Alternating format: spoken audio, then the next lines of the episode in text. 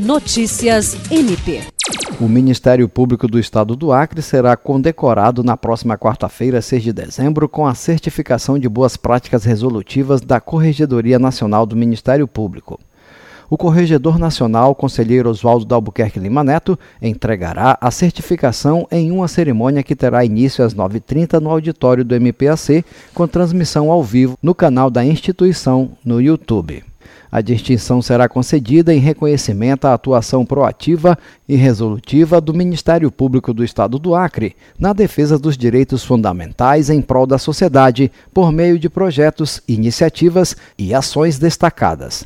Jean Oliveira, para a Agência de Notícias do Ministério Público do Estado do Acre.